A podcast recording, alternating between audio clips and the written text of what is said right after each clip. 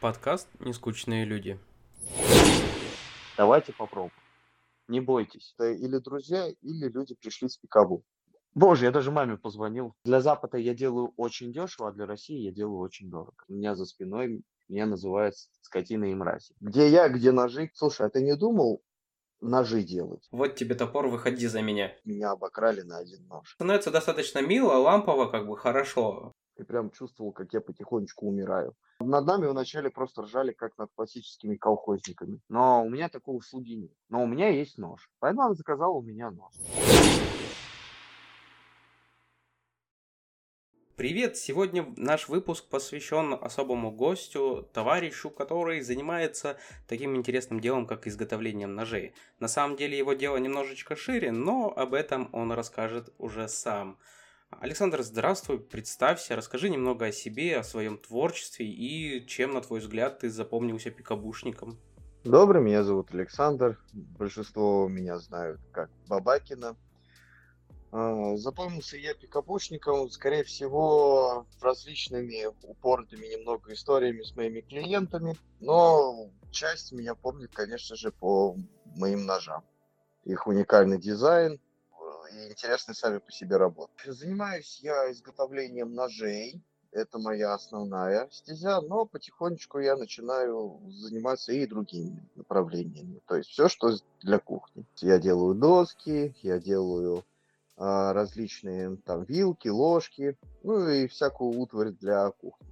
Надеюсь, что в будущем, конечно же, еще получится делать, возможно, кастрюли. Но это так, наполеоновские планы. Супер. А расскажи, с чего вообще начался твой путь как ножевика? Ведь, а, насколько я знаю, у тебя достаточно интересное прошлое, совсем не связанное с ножами.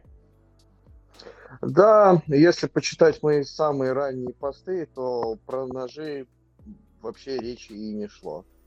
Ну, в принципе, к ножам я пришел, получается, где-то шесть с половиной лет назад, когда я еще был э, Васю студентом. Я тогда работал в большой четверке, заканчивал бакалавриат, ну и занимался различными подработками. Одной из подработок было, я на выходных помогал своему дяде сдавать комнаты в его частном доме. Но я, будучи студентом, не отказывался, потому что на тот момент деньги мне были катастрофически нужны. И в один из дней я встретил молодого человека, мы с ним познакомились, немного сдружились. И у моего дяди случилась неприятность э, в его подсобном помещении под лестницей. Раньше у него там была небольшая его мастерская, где он там Э, скажем так, что-то чинил, ремонтировал, он это дело забросил в силу возраста, и там случился у него потоп.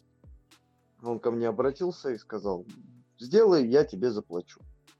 Я от этого дела не отказался, вот, ну и решил предложить это своему новому знакомому, аргументируя тем, что тебе денежки не повредят, мне денежки не повредят, а вдвоем мы это сделаем быстрее, потому что одному там было делать очень. Мы с ним зашли, он осмотрелся, и что-то вот прям вот влюбился в это помещение, поворачивается ко мне и говорит, слушай, а ты не думал ножи делать? Я как-то задумался об этом, ну, на тот момент я был на 180 градусов вообще в другом направлении от ножей. То есть э, я больше финансовая сфера, все, что связано с э, аудитом, э, риск-менеджментом и про ножи еще тем более делать что-то руками у меня вообще в голову не приходило ни разу. Я как-то к этому с юмором больше отнесся, чем серьезно. Где я, где ножи, кому они нужны, я про них вообще ничего не знаю. Но сразу ему не сказал нет.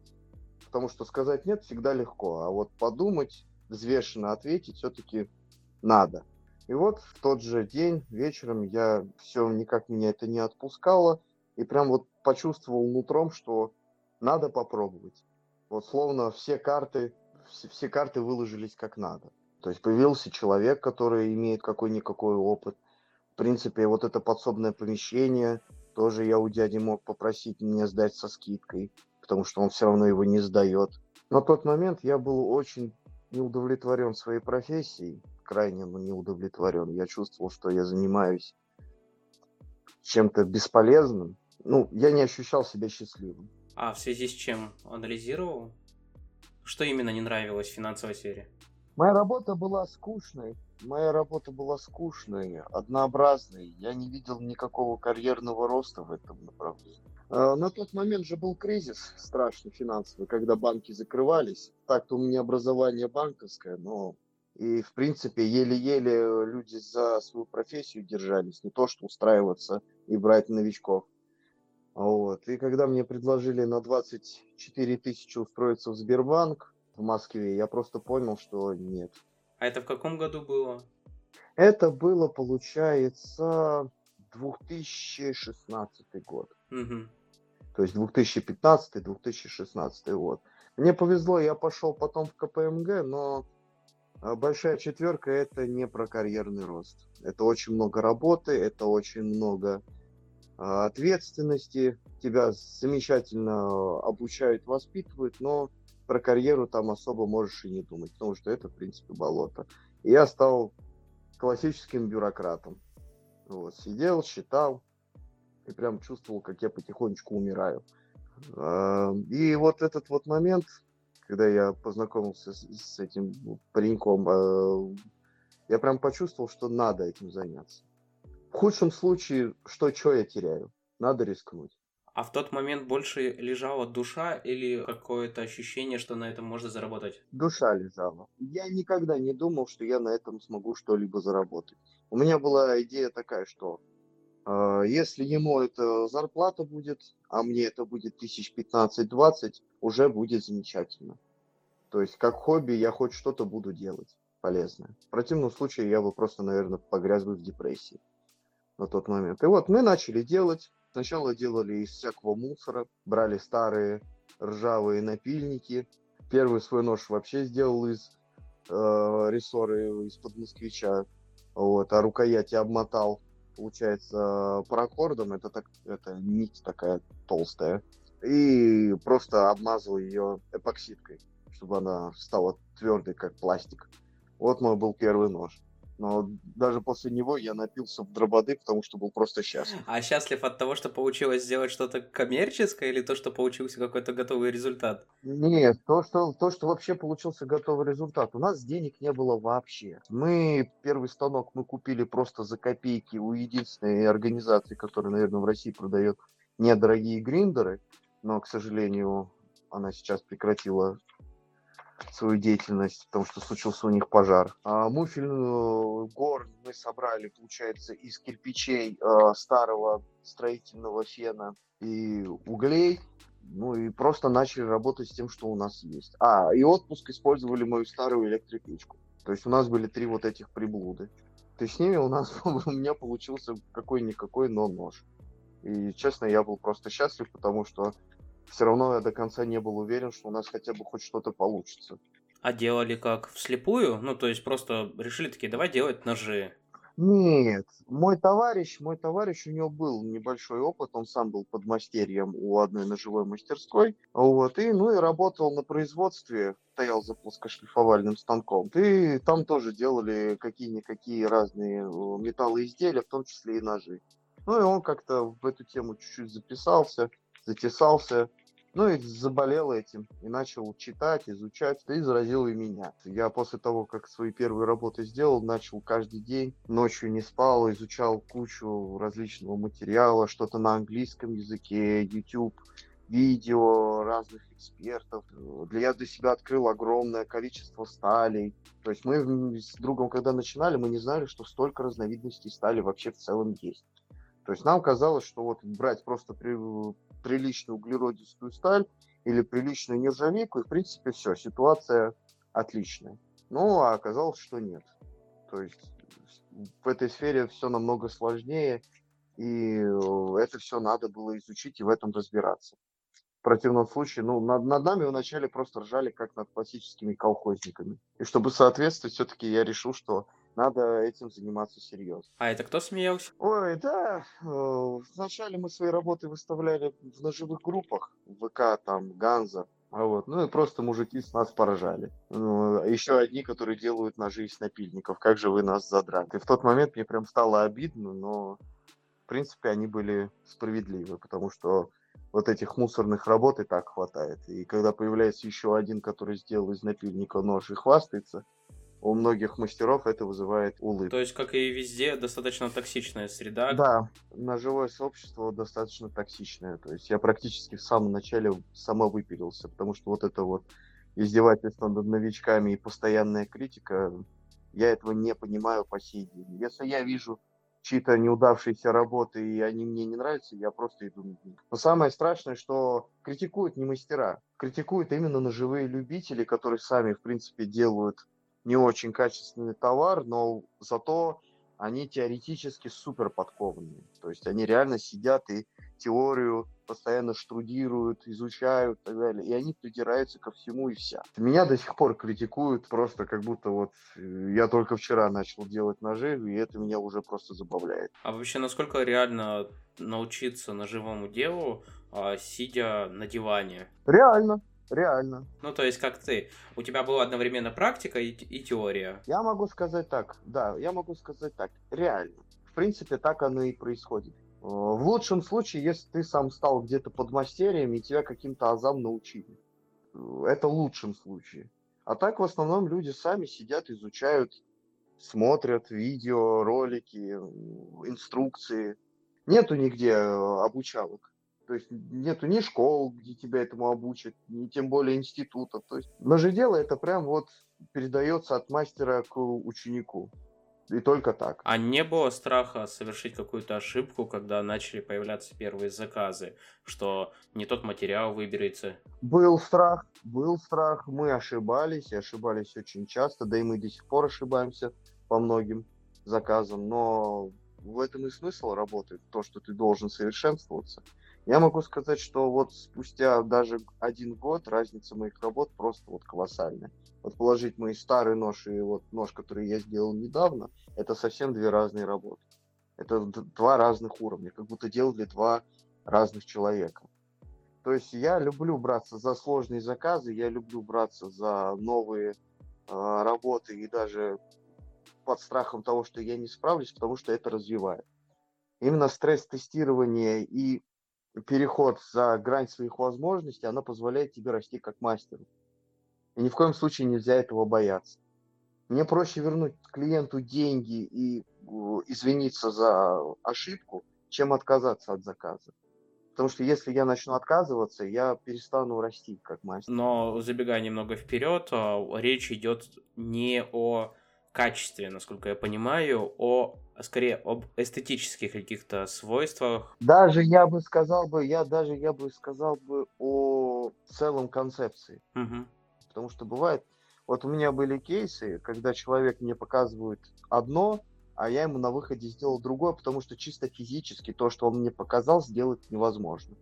На тот момент я не мог это сделать. И мне пришлось перед ним отчитаться вот такой вот работой, человек ругается, говорит, что это не то, что он заказывал, то я просто объясняю, что я, когда брался, я думал, что я осилил. Но по факту я это не осилил. А показывают э, зарисовки или реальные ножи? То есть не получилось повторить реальный нож или какую-то фантазию? Зарисовку, зарисовку, зарисовку. Но это было, скажем так, года три назад, когда я еще был совсем зеленый. И у меня были кейсы, когда у меня не было ни станков, ни аппаратуры, когда у меня даже рука не была еще набитая.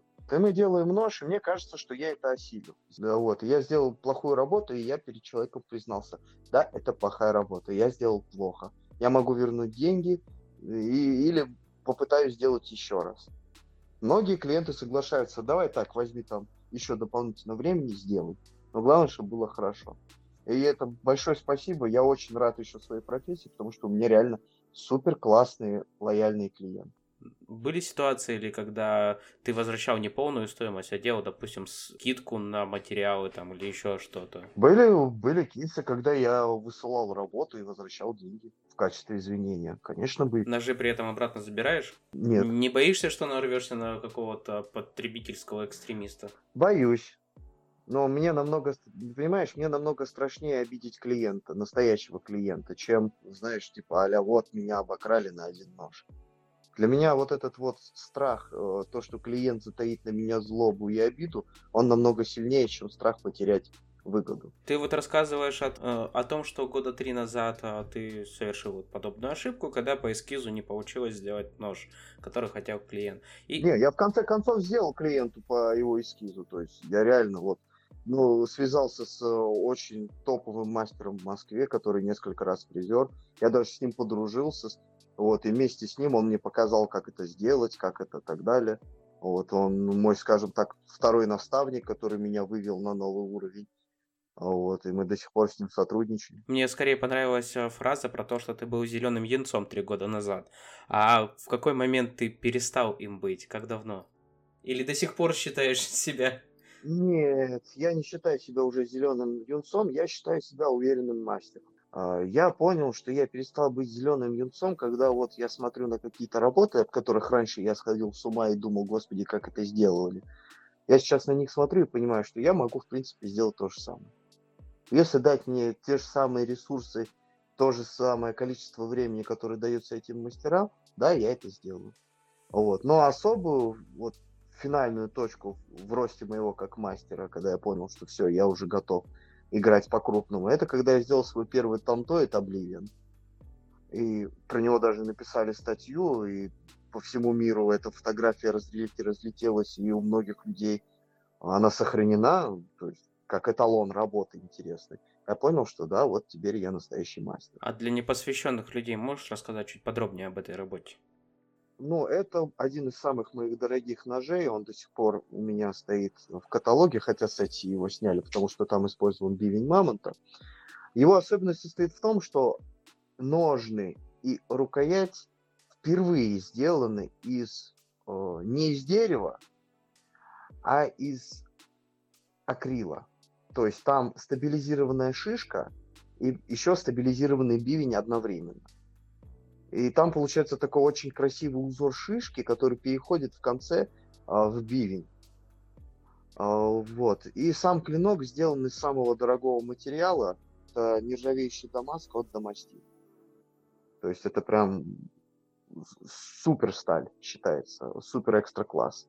То есть это невероятно красиво, невероятно прочно и мега качественно. То есть в этом основной поинт. И плюс э, не, совместилость несовместимая, то есть это был своего рода эксперимент. Это был не просто эксперимент, это был, знаешь, э, вслепую пройтись по доске между двумя зданиями. Я не знал, что я делаю, как я это делаю. У меня просто была амбициозная фантазия, я ее хотел сделать. Никто не верил, что я это сделаю. Но я это сделал. Сколько времени убил на этот нож? Проектировка идеи, наверное, где-то недели две. Потом материалы я ждал недели шесть. И потом сам нож делал недели 4. Смотри, касаясь сроков производства ножа, мы с тобой уже как-то общались. Я слышал такую мысль, что большинство ножевиков очень долго делают ножи. Там срок измеряется месяца... месяцами, а у тебя, я вот слышу, сроки неделями идут. И у меня как бы возникает вопрос, почему? Нет, не всегда неделями. Не всегда неделями, к сожалению. У меня очень много форс-мажоров особенно вот последние, э, связанные с пандемией полгода, поэтому часто приходится сроки увеличивать.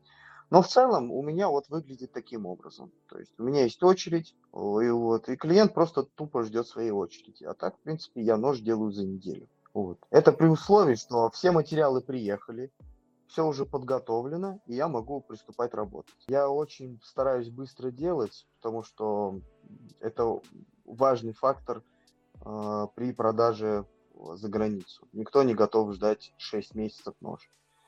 У меня же получается так быстро, потому что, ну, во-первых, я работаю не один. Э, я обучил несколько человек, у меня есть целая команда. Один делает э, свою часть, другой делает свою часть, третий это все оформляет, а пятый это все собирает. Вот. И мы периодически меняемся, чтобы каждый из нас был всегда Э, в теме производства. То есть эту неделю, например, мой товарищ делает клинок, я рукоять. На следующей неделе делаю я клинок, он рукоять. Таким образом, у нас не ржавеют навыки, и все намного быстрее. Потому что когда ты сосредоточен на одной конкретной задаче, все намного быстрее происходит. Очень тяжело делать с нуля один нож. Очень тяжело Потому что переходить с клинка на рукоять это быстрый достаточно переход. То есть, если к тебе придет какой-то а, человек, который будет очень круто делать лезвие, но у него будут проблемы с рукоятями. Не, если он делает очень круто лезвие, это уже сразу он нам подходит, потому что рукоять обучить можно. А если он не захочет делать рукояти, скажет, я хочу делать только лезвие? Тогда нет. У меня были, у меня были такие кейсы, ко мне обращался э, мастер такой очень продвинутого уровня, у него прям качественные работы. Я с ним это встретились, обсуждали. И он мне говорит так, я не буду делать клинки. Я говорю, как это? Он говорит, я делаю только рукояти, и только рукояти я согласен делать. Я говорю, я вас понимаю, я вас очень сильно уважаю как мастера и не хочу критиковать, но у нас подход другой. Угу. Мы команда, и у меня... Вы не обязаны делать клинок, но вы должны уметь делать клинок. И должны уметь делать клинок хорошо. Потому что в любой момент я могу заболеть. Мой товарищ может заболеть. И что тогда? Работа встает. Вот я сейчас в карантин попал. И, ну, меня, меня заменили. Мои товарищи. Они работают без меня. Я выйду и займу свое место. А вообще часто новички приходят со странными просьбами? Что значит странные просьбы? Что значит странная просьба? Ну вот смотри, а, те, которые тебе явно не подходят и выбиваются из твоего представления о том, как должны работать люди. Вот к тебе пришел человек и говорит, что буду делать только рукояти. Это выбивается из твоего представления о том, как должна работать команда. Были ли еще какие-то интересные ребята? Ну, был один был один вообще классный э, мужик, приехал, он привык делать ножи вот супер примитивного, вот, вот супер примитивные ножи. И он привык их делать. И вот он напросился, прям напросился, сказал, я очень хочу у вас поработать, прям хочу постараться, там, ну, я вижу у вас там супер классный уровень, дай приеду и себя покажу. Приехал, смотрит по сторонам, смотрит на наши ножи и говорит, ну вы и дерьмо делаете, ребят. Дайте я вам покажу, как делается. Достает, достает, подходит э, к заточенному станку, который вот камни, и на нем пытается делать спуски. Я на это дело посмотрел и говорю, слушай, я все, конечно, понимаю, но, но так это не делается. Он говорит, да все нормально, нормально, я на зоне делал замечательные ножи. И, и я почему-то догадывался о таком исходе варианта событий, потому что у меня было два варианта. Это финка и дети. Он привык так делать ножи, хотя это неправильно. Там точность очень теряется. Вот. Это неправильно. Ну, потому что такой метод не про ножи вообще, он просто про заточенный кусок металла. Да, ну вот я ему сказал, давай, иди. Еще был один чувак, там тоже юморно, он мастер по заточке, как мастер по заточке, он шикарный. Вот он прям вот топчик. И я очень хотел его пригласить к нам в команду, потому что заточка это прям вот отдельная стезя. Вот я, например, неплохо затачиваю, но я еще очень зеленый в этом плане. А есть вот, которые на камнях умеют фрихендом, это когда вот без каких-либо приспособ, без каких-либо вспомогательных средств, исключительно на глаз умеют заточить нож идеально без какого-либо скола, вот прям вот великолепно затачивает. Это очень сложно, и он это умел. Как заточник у него работы нет. Потому что он за свою работу берет ну, 5 тысяч рублей, 6 тысяч рублей за нож. Я ему говорю, слушай, приходи ко мне, я научу тебя делать ножи, а ты меня научишь точить. И вместе будем работать. Сначала он сказал да, да, да, потом приходит, говорит, приходит в мастерскую, я его начинаю что-то рассказывать, показывать, он что-то смотрит и говорит, да нахер мне это надо и уходит. При всем при этом, много ли людей в целом пробуются к тебе в мастерскую? Да, достаточно. У меня сейчас, получается, 12 человек работает вот, вместе со мной. Из них э, двое связаны с отдельным производством древесины стабилизированной.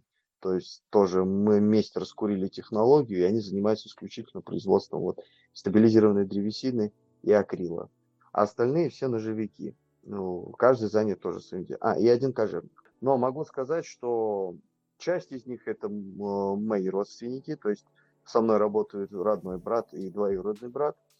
Часть это родственники моего товарища. И остальные это или друзья, или люди пришли с Пикабу.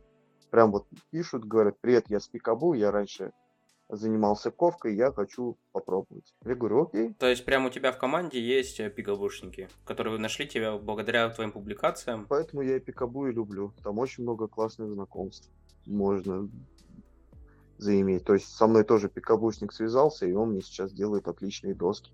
Вообще красота. И помимо всего прочего, я правильно понимаю, что парень, с которым ты начал, изначально он до сих пор с тобой в команде, вы вместе? Конечно, конечно. У него даже фамилия, даже его фамилия в названии мастерской. То есть почему я и говорю, что я не Бабакин, как мастерская, а Бабакин это отдельный человек, потому что ни в коем случае я не забираю чужую славу. Я полностью осознаю, что я не один, что у меня целая команда, что все в равной степени вкладывать свои усилия. То есть каждый нож это не один человек делает.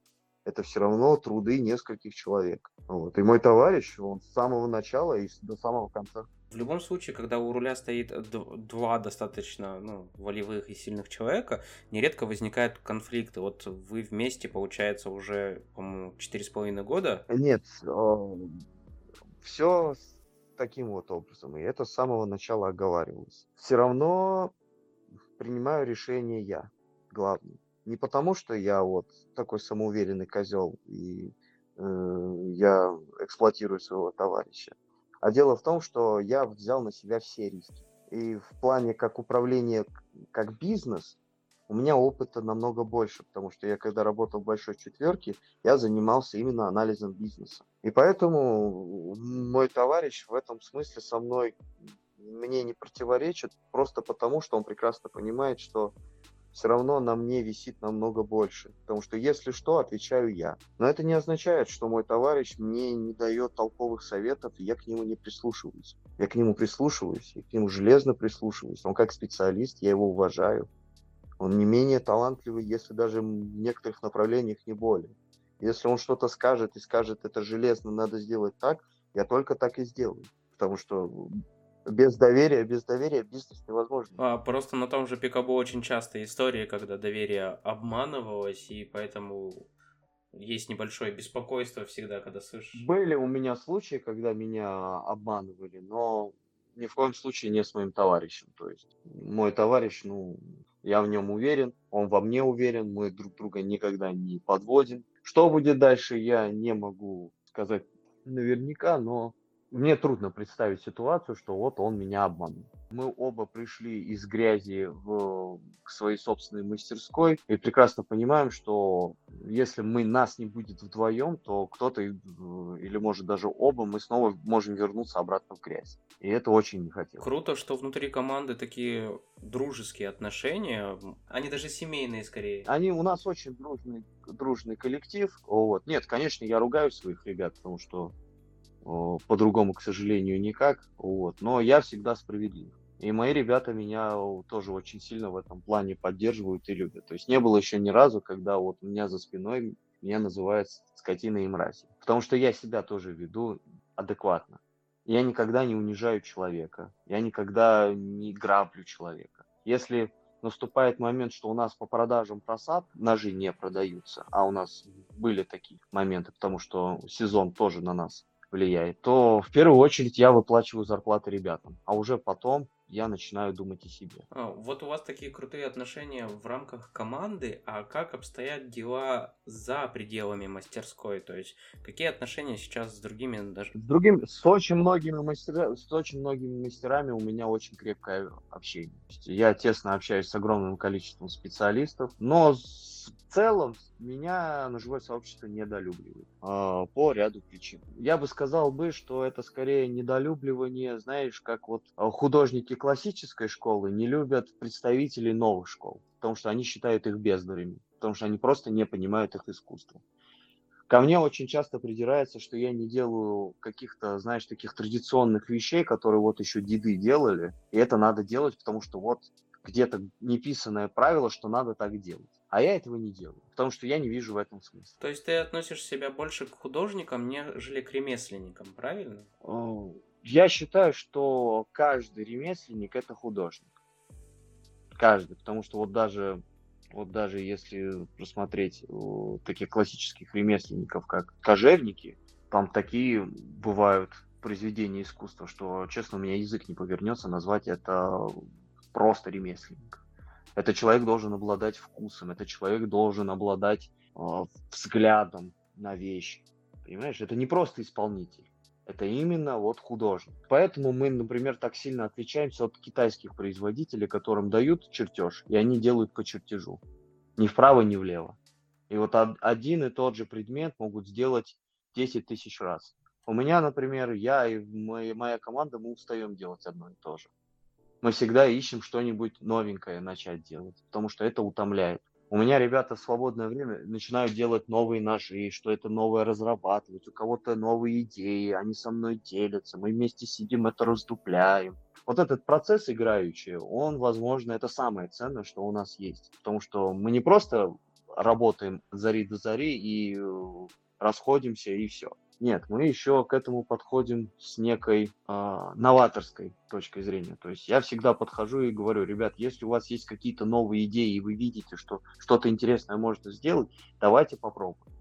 Не бойтесь. Таким образом, для тебя самым страшным заказом будет являться заказ на 100 одинаковых ножей? Для меня это будет самый утомительный заказ. А самый страшный какой будет?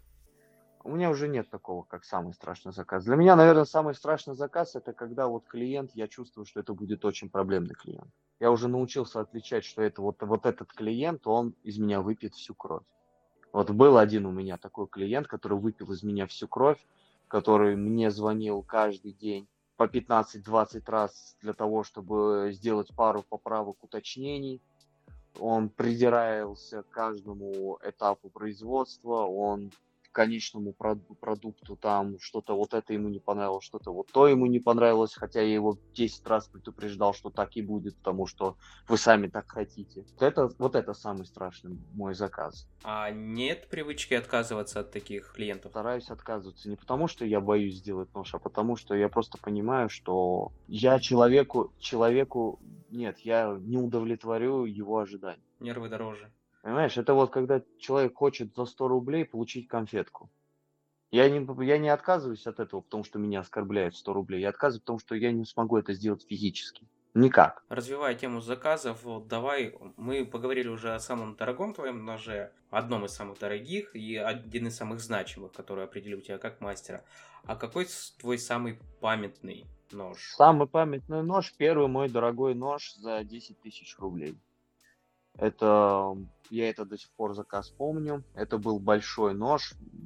Ко мне обратился мужчина, сказал, что начальнику он ищет подарок. И хотел бы какой-нибудь прикольный нож. Вот, и, и сказал, у меня бюджет 10 тысяч рублей. А я такой, 10 тысяч рублей?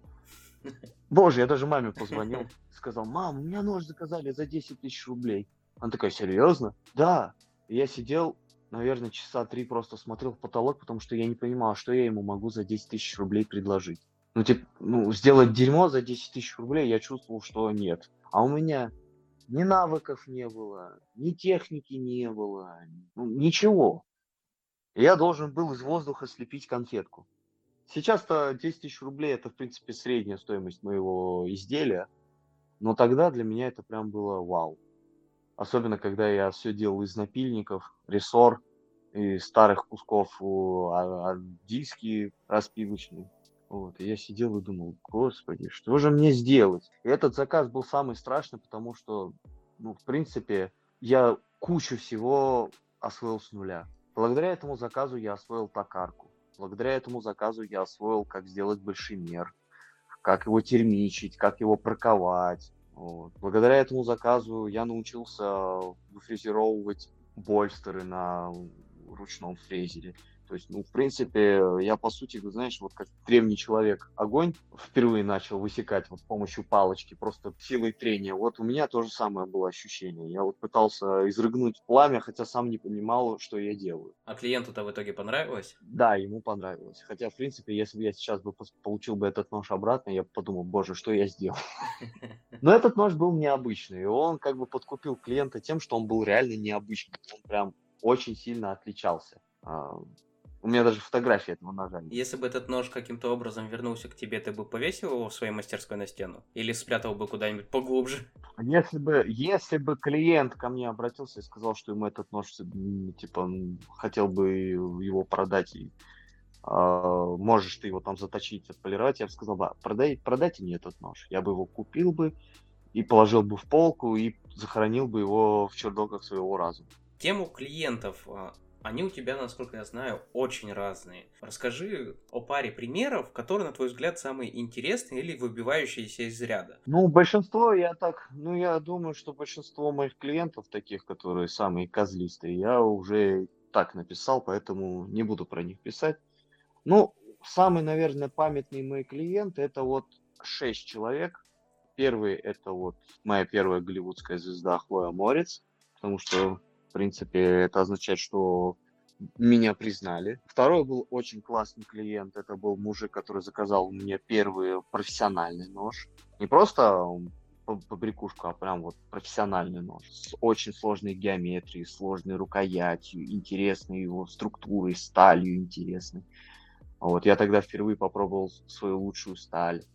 И этот клиент до сих пор у меня покупает, и мы с ним в замечательных отношениях. Дальше про мужика, даже на ПКБ я про него писал, который у меня купил кучу сербов. А, и у него, оказывается, целый план скрылся, почему он у меня столько сербов покупал. Это тоже интересная история, можно на ПКБ ознакомиться. Там даже так написано про хитрого мужика. Одна ультра феминистка, которая меня заблочила на Reddit за то, что я выставил нож она тебя заблочила за то, что ты выложил нож, который для нее же и сделал, или как? Нет, нет, нет, нет, нет. А, она у меня заказала нож, маленькую передашку, получила и начала меня трехэтажным матом. Зачем? Я ее спросил. Она сказала, потому что она ненавидит ножи, все, что с ними связано. И она написала на меня кляузу, она пришла с Reddit, я там выставил пост вот со своим этим тантоидом, она выставила в Reddit, что я использую бивень мамонта, и написала поддержку эти, что я использую э, бивень мамонта, использую, получается, от животных материалы, и что я такой козел и вообще скотина. Я, я, я не понял, зачем это все было сделано, но она купила у меня киридашку, в принципе, ну окей. Нет, страшно, странно не то, что она на меня кляузу написала, это ладно, это к этому я привык. Странно то, что она все равно что-то купила и при этом обосрала. Это, это самое удивительное. Я вообще эту ситуацию не понял. Я думал написать это на Пикабу, но никто не поверит опять в эту историю, поэтому я забил.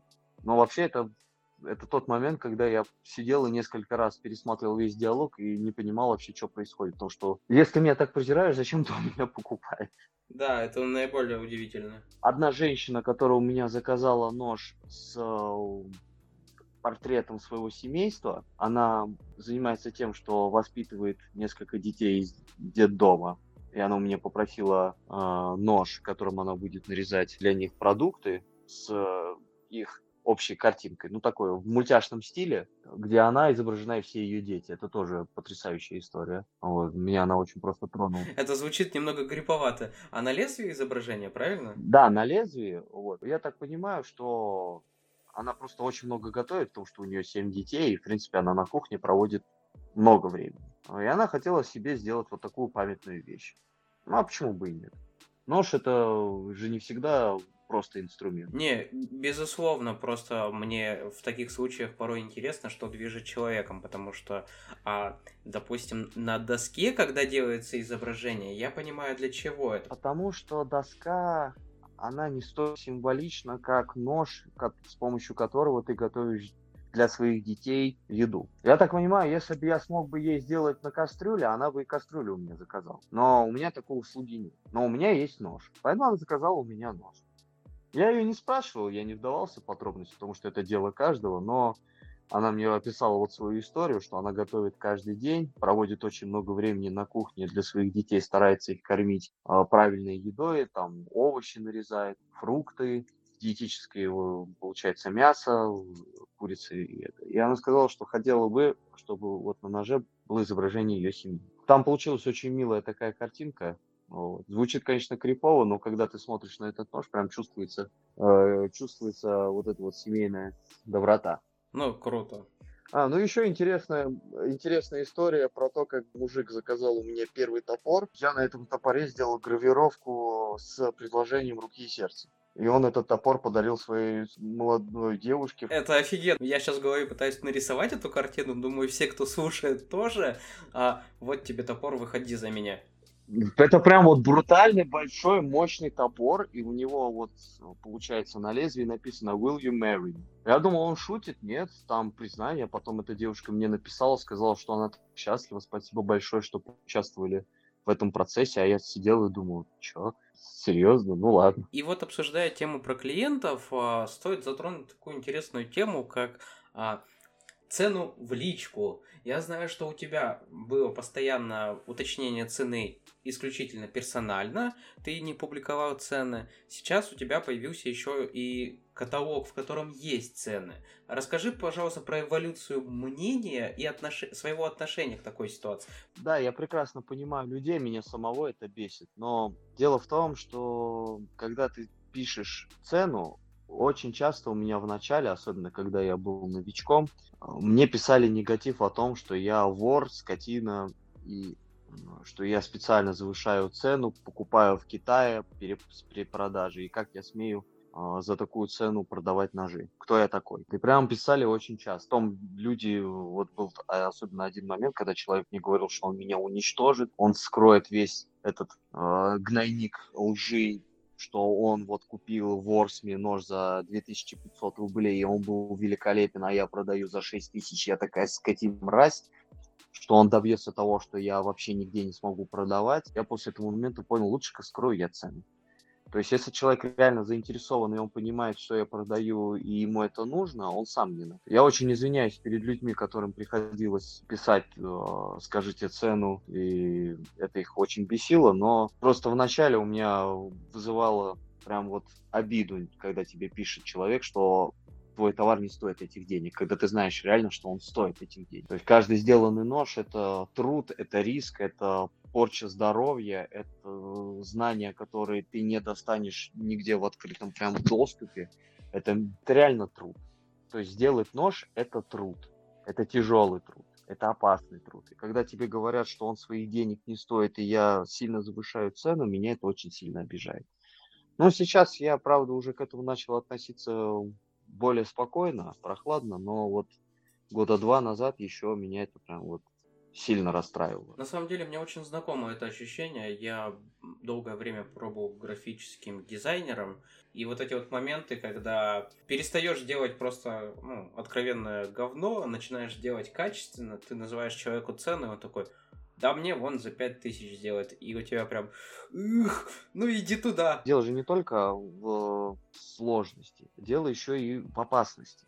Производство ножевое, оно очень опасно. Я работаю со сталями на огромных температурах и работаю на огромных скоростях, когда их точу, когда снимаю спуски. И очень часто бывает, вот не удержал, потому что вот особенно вот когда маленькие ножики, вот киридаши я точу, а это мне приходится делать по сути двумя пальцами вот так вот держать.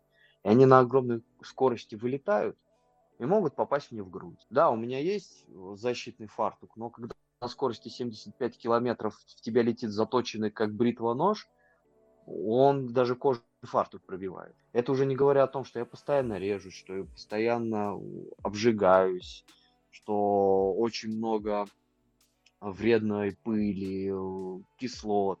И это все летает, и это все равно мой организм потихонечку убивает. И поэтому, когда мой труд говорят, что он не стоит своих денег, вот хочется просто этому человеку дать и поработать денег. И ты поймешь, почему это стоит своих денег. А если человек делает вещь самостоятельно, то есть это не автоматизированный процесс, не роботизированный, когда у тебя все просчитано до копейки, человек вправе сам устанавливать цену, которую хочет. Захочешь, поставишь 200 тысяч, ну, как бы твое право. Зачем обсирать человека? Вот я этого не понимаю. Но я не вижу, например, что люди вот заход, не заходят в автосалон и не кричат, почему хер ли вы продаете Lexus за 10 миллионов. Дерьмо машина.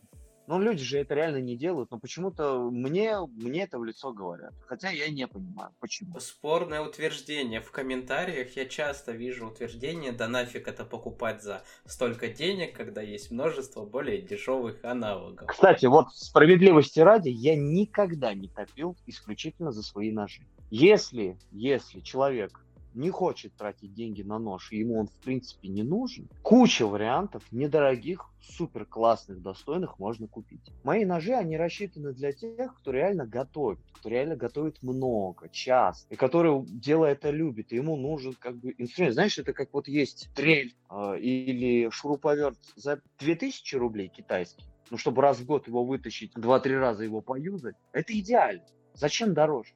Но если ты профессиональный мастер или просто любишь работать по дому, строишь дачу, и ты понимаешь, что тебе надо это намного чаще, и тебе нужен качественный инструмент, люди покупают и за 15 тысяч, и за 20, и за 30, есть за 50 тысяч рублей. Там же тоже вопроса не возникает, а почему вот один шуруповерт 2 тысячи рублей, другой 40 тысяч рублей. Просто разница в качестве. Но здесь ты должен задать вопрос, тебе, тебе нужен за 40 тысяч рублей же шуруповерт? Если не нужен, тогда зачем? Да, человек же после этого не идет писать 40 тысяч рублей за шуруповерт, фу, я не буду его брать. Ну, не бери, все отлично. Самое странное, что на Западе меня никто не критикует. Вот в основном меня критикуют в России насчет моей ценовой политики. Потому что для Запада я делаю очень дешево, а для России я делаю очень дорого. Хотя при этом самые мои дорогие заказы брали в основном в России как бы это парадоксально не звучало. Но при всем при этом я знаю, что у тебя появился каталог с ценами. Что изменилось? Ты посчитал, что достаточно смел уже для этого?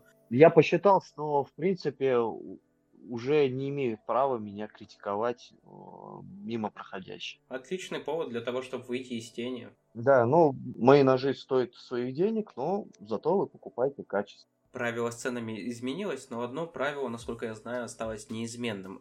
Это правило, связанное с посещением мастерской. Насколько я знаю, ты очень не любишь и очень протестуешь а, против людей в мастерской, даже если это клиент. Я, я к этому отношусь, я к этому отношусь. Моя мастерская – это моя кухня, и я на ней повар а повар на кухню клиентов не подпускает. И я примерно такого же мнения, потому что, а, это отвлекает очень сильно. Когда клиент заходит в мастерскую, работа приостанавливается. Б, потому что это опасно. Я уже говорил о том, что у меня летают ножи под 70 км в час, и не дай бог она попадет в клиента. Одно дело, мы все в, в экипировке у нас э, фартуки, куртки, вот, и мы, в принципе, умеем с этим справляться и знаем, что делать. Ну, когда попадет клиент, это уже другой вопрос. То есть это техника безопасности. Но самое главное, что э, у меня стоит техника и пару приборов, которые я не хотел бы, чтобы кто- кто-либо увидел. Потому что а, ножевики не дремлют и друг у друга воруют с радостью что-то интересное. Интересные технологии по заточке, интересные технологии по изготовлению рукояти, по склеиванию. То есть секретов очень много, и у каждого мастера есть пару своих коронных секретов, которые вот никто не знает, и только вот я умею это делать. И самое страшное, что запатентовать это никак нельзя. Это нельзя никак защитить. То есть если более-менее толковый ножевой мастер зайдет и увидит, он сразу поймет, как это делается. Поэтому я стараюсь клиентов не подпускать, потому что где гарантия, что это не мой потенциальный конкурент. А были уже случаи известные или связанные с тобой по краже технологий? Скажем так, э, пытались у меня выведать. А как вообще появляются вот эти вот э, технологии? Только экспериментами, либо привлечение каких-то сторонних людей, разработки? Может, ты заказываешь у кого-то? Как это выглядит? Я сижу на YouTube и смотрю различные интересные вещи. Например, как в автосервисе сделали пресс. Ну, в автосервисе используют пресс для того, чтобы загонять подшипники. И там один мужик показал свою разработку пресса, и мне очень понравился, как, как это выглядит. И я подумал, что мне нужно что-то подобное сделать для себя, но в ножевую тематику. И я у него, в принципе, идею позаимствовал. И этот пресс мне очень понравился, я его скопировал частично и добавил пару своих. Вот. Я его использую для изготовления того же маку. Принцип действия у него как у маленького кузнечного пресса. То есть фактически смотришь вокруг и смотришь, как это можно применить в своем деле. Да, да. Вообще все ножевое производство, оно в себе совмещает сразу несколько производств. Рукояти– это деревообработка, клинки– это слесарка, где-то нужно кузнечное дело проявить, где-то нужно разбираться в электротехнике, где-то нужно разбираться в химии. То есть, в принципе, это набор, целый набор, огромный, несколько специальностей, которые ты должен худо-бедно в них разбираться. И так как эти специальности, они развиваются, то ты с ними развиваешься вместе. То, что за последние пять лет изобрели для ножеделия, я могу сказать, что это просто прорыв. Вот эти маленькие станки для того, чтобы можно было их поставить хоть у себя на балконе, маленькие муфельные печи. Есть даже настолько маленькие, что туда можно э, ее чуть ли не в карман засунуть. Это вообще просто невероятно. Вот. И это все приходит из смежных направлений. То есть, где, например, вот эти муфельные печи, и их разрабатывают в основном для гончаров, для лабораторных испытаний, для даже для дантистов, чтобы делать э, вот эти вот коронки. И потом это используем и ножовики, почему бы и нет. Вот за 15 лет ты говоришь э, большой прорыв, э, много нового появляется, развитие, толчок, все на свете. А значит ли это, что дорога для молодых ножевиков открыта? Стоит ли им вообще в это идти? Как понять, нужно ли человеку это или нет? Я бы сказал бы, что человек должен задать для себя вопрос, а готов ли он э, этим заниматься на профессиональной основе. Любителей очень много. Но любители на то и любители, что это, скажем, больше хобби. Чтобы стать профессионалом, надо этим жить, надо рисковать, надо этим заниматься профессионально. Здесь недостаточно просто желания, здесь нужна страсть, здесь нужен талант. У меня много учеников приходило, ну, ну, не учеников, я бы сказал бы, желающих. Лишь один из десяти, кого реально можно хоть чему-то обучить. Начинает момент, когда человек упирается э, в потолок своего потенциала. То есть он не может сделать что-то лучше, потому что он не понимает дальше. Вот в чем проблема. Сделать нож несложно, а вот сделать хороший, качественный, профессиональный нож, вот тут уже другое.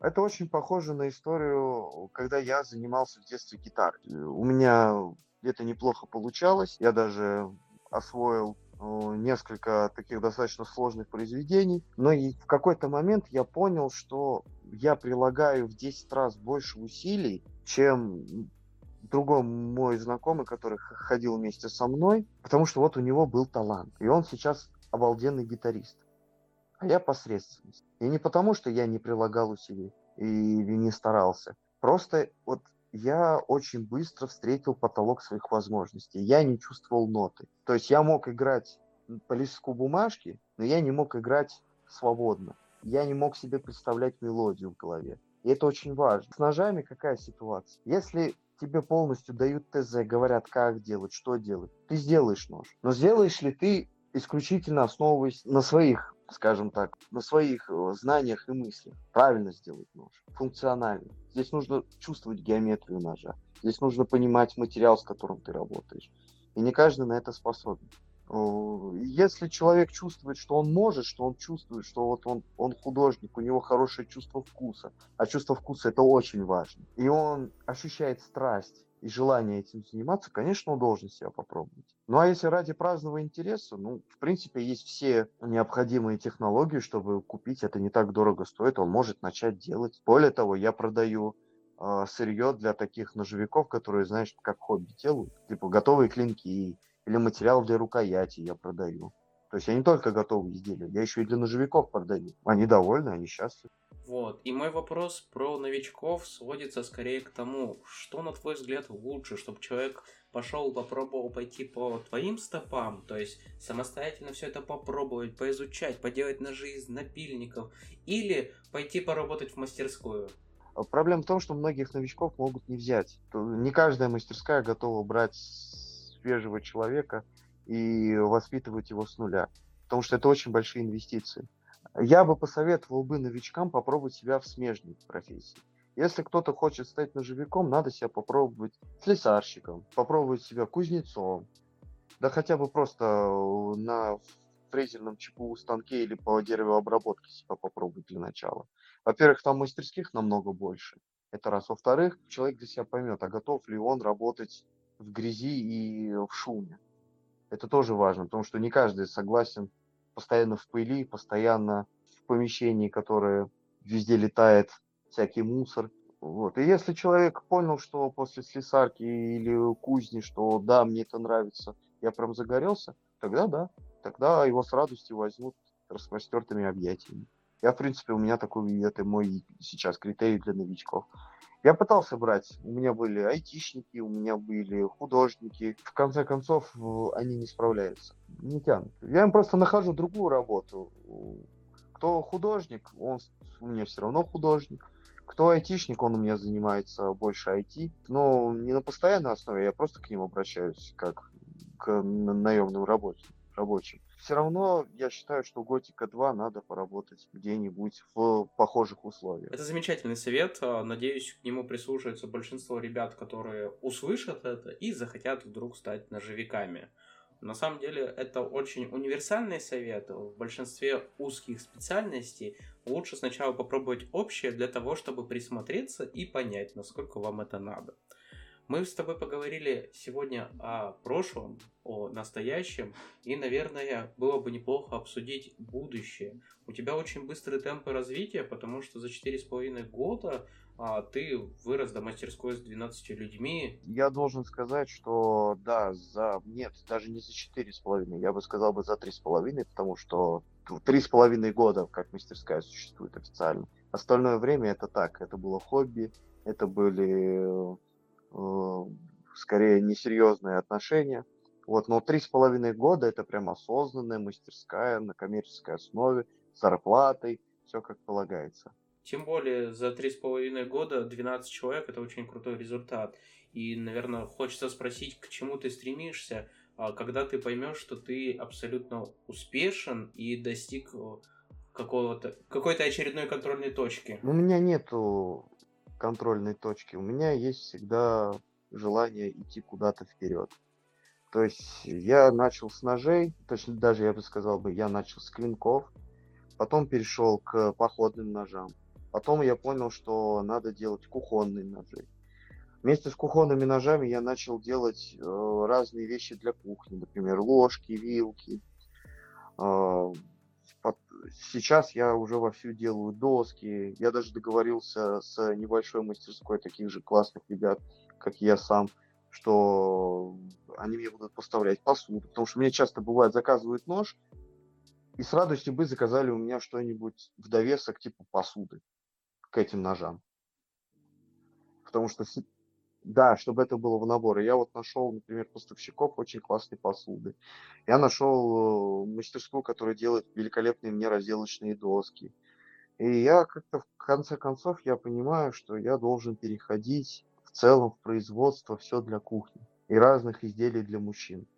То есть э, складной нож, э, как вот один из элементов мужского, скажем так, мужских предметов, украшений.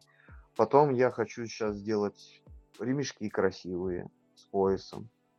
Ну, есть куда расти на самом деле. Очень много путей. Потому что создать один нож, это ты все равно используешь сразу кучу различных технологий из смежных сфер. И когда ты осваиваешь что-то для ножа, ты еще можешь, ты просто понимаешь, осознаешь, что ты еще можешь сделать это и это. Когда я освоил фрезерный станок, я понял, что я могу делать, в принципе, э, всякие медальончики из, из цветного металла, различные украшения. Почему бы и нет? Раз я все равно освоил фрезерный станок. Как ты думаешь, связано это с тем, что ты начал считать себя мастером по ножам? То есть ты достиг какого-то потолка, и а желание развиваться никуда не кончилось?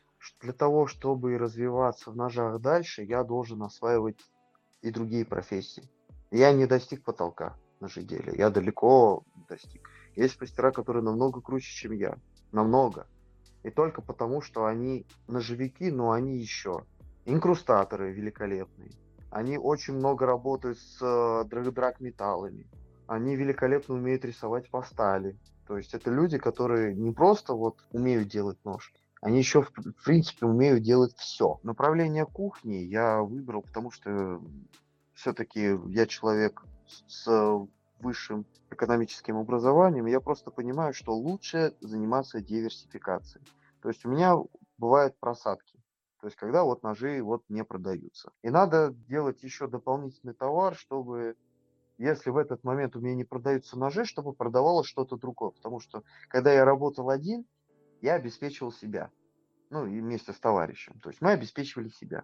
И мы отвечали только перед собой. Но сейчас у меня целая команда людей, и они все должны получать зарплату. Их не должно касаться просадка, не просадка. Они должны получать железную зарплату. И при этом мастерская должна всегда развиваться. Ни в коем случае не должно быть момента, что вот я стою на месте и иду вперед. Вот. И все свободные средства, которые я получаю от вот смежных вот этих вот э, своих проектов, я их все равно вкладываю в производство в целом, чтобы у ребят всегда были зарплаты, чтобы станки всегда имели а, расходники. Супер. И, наверное, последний вопрос на этот выпуск. Как ты думаешь, ножи с тобой теперь на всю жизнь или когда-то они кончатся? Я думаю, что ножи это нечто большее, чем товар, который я продаю. Конечно, приятно за них получать деньги, приятно, что они приносят удовольствие людям, но сам тот факт, что каждый мой нож, который я сделал, он переживет меня, переживет человека, у которого он есть, и даже его внукам он достанется. Это меня немного успокаивает. Потому что, наверное, в жизни каждого человека есть осознание, что все-таки после смерти хотелось бы, чтобы о нем помнили. И вот мои ножи – это то, что будет напоминать обо мне не одно поколение. Что вот был такой мастер, что он жил в России в таком-то году, и он делал прекрасные ножи. И я просто, я просто осознаю, что это нечто больше, чем я сам. Мои ножи это не просто инструмент. Это, это, это частичка меня самого. Потому что нет ни одного ножа, который я все-таки не делал бы с любовью. Даже если он с браком. Даже если я там совершил ошибку. Я каждый нож делаю с любовью. Я за каждый нож переживаю. И при том, даже если мои ребята сделают нож, мои подмастерья или мой товарищ сделал нож, я за эти ножи тоже переживаю, потому что там везде стоит мое имя на этих ножах. И знаешь, это вот каждый нож, знаешь, вот как маленький ребенок для меня. Потому что он мне стоил невероятных, тру, невероятного труда, и я в каждый вкладываю чуть-чуть своей любви. И эта любовь, она распространяется и будет, я надеюсь, не один десяток лет после меня и даже после моих детей продолжаться. И я надеюсь, что мои дети примут в будущем мое детище и будут его развивать. И это, знаешь, вот как вот семейное предприятие будет продолжаться, продолжаться и продолжаться. Я очень на это надеюсь. Это прекрасный лирический ответ. Он просто шикарен. Я слушал его с наслаждением. А, он станет достойным завершением выпуска. И спасибо тебе огромное за общение. Было очень приятно, очень интересно. А, для меня очень увлекательно, потому что я максимально далек от ножей. Я вот как раз из тех айтишников, которые, наверное, бы не смогли заниматься этим на пост. Да, спасибо большое. Ну, я бы хотел бы добавить, что вот, например, вот ты задаешь вопрос про новичков, я хотел бы отдельно сказать про это. Да, конечно, скажи. Дело же не только в ножах. Не обязательно заниматься ножами. Не обязательно даже вообще просто что-то делать руками. Я, например, железно уважаю труд айтишников, потому что для меня это абсолютно в такие дебри, которые я никогда в жизни не залезу, и просто вот я очень уважаю людей, которые занимаются, да, да, даже, знаешь, вот маркетингом. Вот я сам вот э, сам себе маркетолог, я просто прекрасно понимаю, что это очень тяжелый титанический труд, и пускай он не осязаем, но его результаты, они критичны. Но мой совет, чем бы человек не занимался, главное, чтобы он занимался этим страстью.